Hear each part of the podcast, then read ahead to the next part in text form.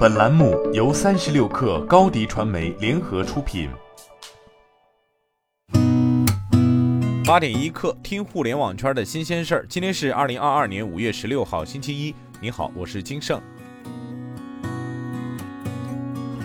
据人民日报报道，二零二三年亚足联亚洲杯原定于二零二三年六月十六号至七月十六号在中国举行。受疫情影响，中国组委会当前难以对明年的亚洲杯按完全开放模式办赛作出承诺和安排。经亚足联、中国足协和二零二三年亚洲杯中国组委会共同商议后决定，本届亚洲杯足球赛将异地举办，新的比赛地点将尽快确认。据财联社报道，央行、银保监会昨天联合发文，将首套住房商业性个人住房贷款利率下限调整为不低于相应期限贷款市场报价利率减二十个基点。这意味着，在个人住房贷款利率下限下调之后，各地首套房贷利率最多可以低至百分之四点四。据专家估算，按贷款金额五十万元、期限三十年等额本息还款估算，利率下调二十个基点，平均每月可减少月供支出约六十元。未来三十年内共减少利息支出约两万元。此外，央行此次通知主要针对新发放商业性个人住房贷款，存量商业性个人住房贷款利率仍按原合同执行。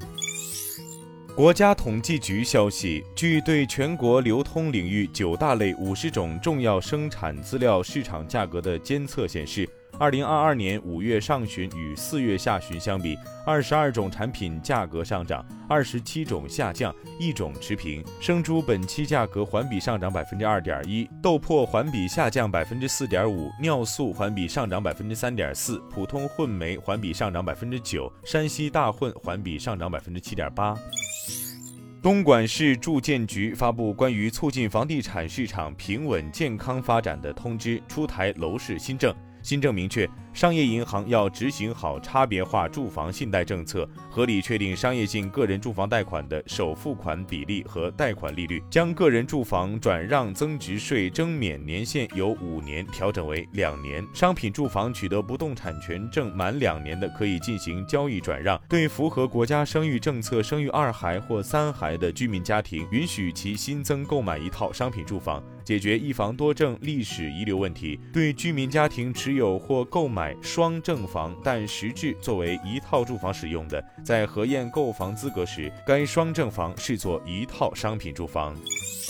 三十六氪获悉，京东消费及产业发展研究院联合京东超市一同发布《二零二二吉祥食品消费趋势报告》。京东销售数据显示，二零二一年预制菜的成交额同比增长了百分之一百五十六，其中三十六岁至四十五岁人群为预制菜消费主力军。二零二一年销量占比达百分之三十六，而二零二一年 Z 世代人群的预制菜购买数量同比增长了百分之一百三十七。此外，一二线及城市对预制菜的接受程度更高。二零二一年一二线城市预制菜成交金额占比达百分之六十。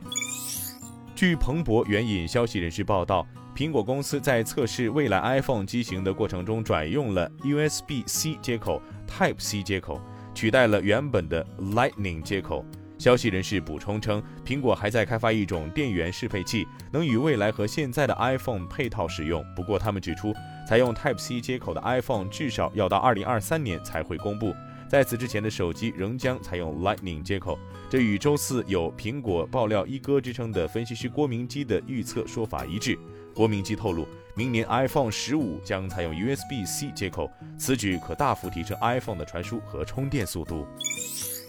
据新浪财经报道，Twitter 首席执行官 Parag Agrawal 上周五表示，他仍然预计马斯克收购 Twitter 能够顺利进行，但也会做好万全准备。截至五月十四号收盘，日内跌幅仍超百分之九点五。此前，特斯拉 CEO 马斯克称收购 Twitter 交易暂缓，表示自己正在等待更多细节证明。此前，Twitter 宣称的垃圾虚假账户在活跃用户中占比不到百分之五的数据是否真实？今天咱们就先聊到这儿，我是金盛八点一刻，咱们明天见。